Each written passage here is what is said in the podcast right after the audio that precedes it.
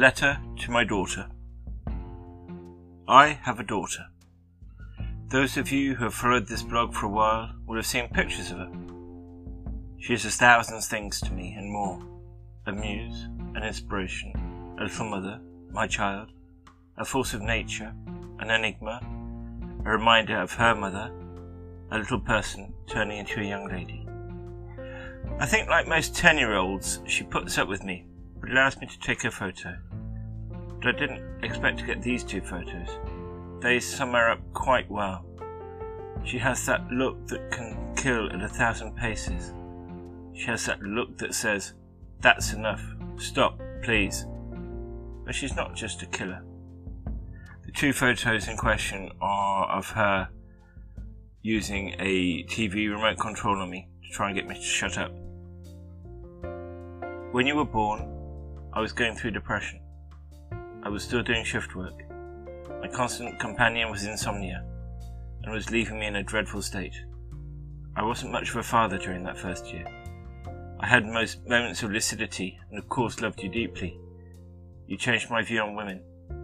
I'm not saying I was a trump who wanted to grab small cats or anything, but I think the moment you become the father a daughter, you change your perspective so quickly.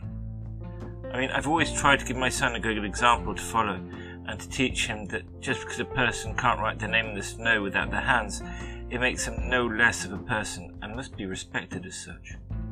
Any woman must be treated as a lady, even if she is not one. We have a duty to protect women. It might be a little old school of me, and possibly even patriarchal, but that's the way I roll. You reminded me what the word tenderness meant. At the time, Killian was 11, and I felt that I had to harden him up to affront this world, where not everything is rosy, and I had forgotten. Any small child has the ability to melt your heart, especially when they belong to you. I remember laying next to you when you were on your playmat, looking at you in wonderment. I remember you being a toddler and always trying to give me a bottle and make me drink, obviously afraid I wasn't eating enough. I remember making biscuits with you and seeing your little face light up when you would eat the still warm biscuits with milk.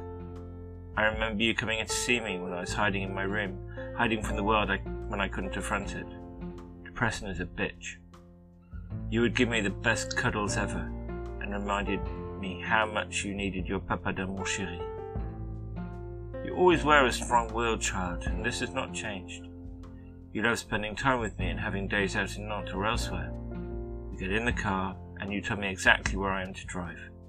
Everything is planned in your mind ahead of time. Now and again, I am allowed to bring my camera, but as soon as I get the look, I know it's time. At the end of the day, you allow me to go to the pub. I'm allowed to have a pint of Guinness, and you have a Coke and a packet of crisps. Despite being a force of nature my protective nature is surfaced, I want to defend you against all aggression, especially as you become a teenager.